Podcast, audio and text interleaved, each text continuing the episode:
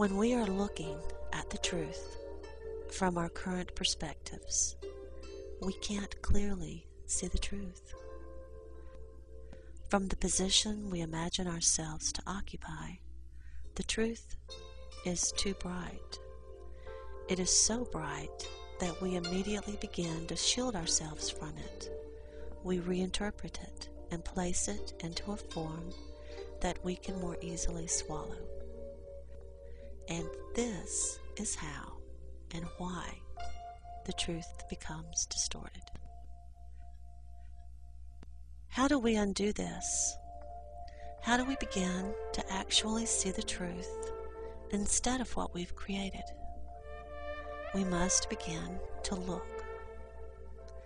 The first thing we see is the gentle, luminous reflection of the truth in our own mind but it is only a reflection, and we have yet to see it in its fullness.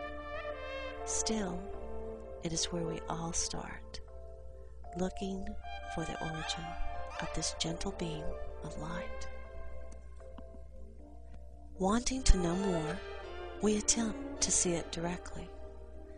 We begin to look up and through this forest of illusion in which we all live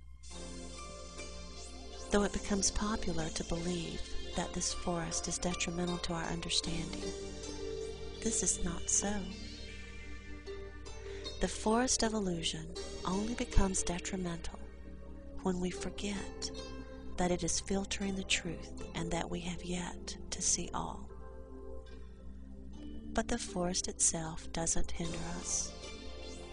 We hide in it of our own free will we can change our perspective and walk to a clearer spot at any time.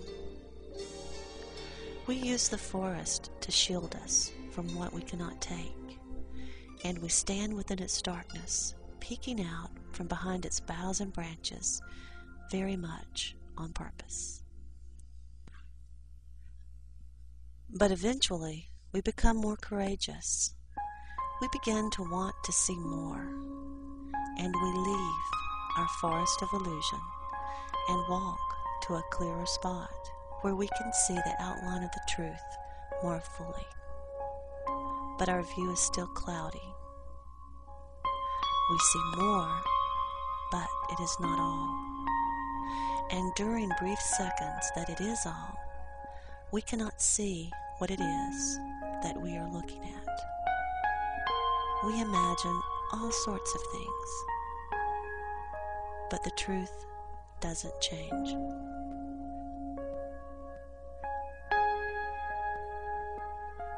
So, how do we see the truth?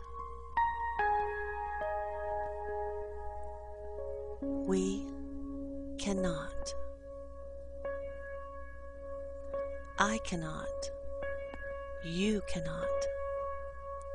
We cannot see it from where we are choosing to stand with our limited imitation version of the mind.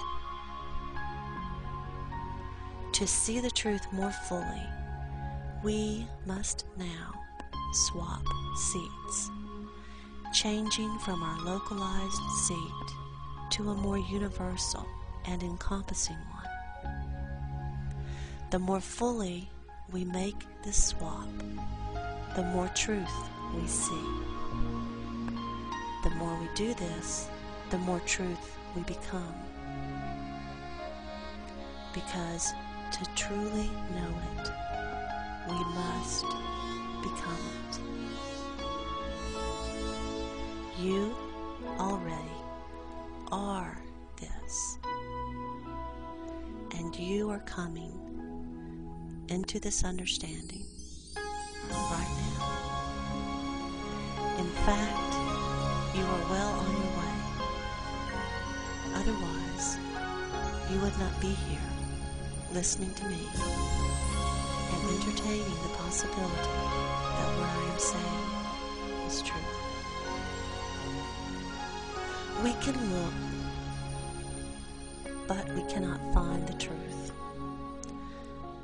We cannot see the truth we cannot because We are this truth, and the journey to this discovery is what you are doing right now. So, if you are out of the forest and seeking to see things more clearly, it will immediately benefit you to expand your understanding of what you perceive to be you. Where do you stop and I begin? Would our bodies be your definition of this boundary? But haven't we learned that everything is made of atoms, and atoms of subatomic particles, and subatomic particles are made of only energy and space? Now, where do you stop and I begin? Try to see this in a larger sense than you may have tried before. Try a larger seat.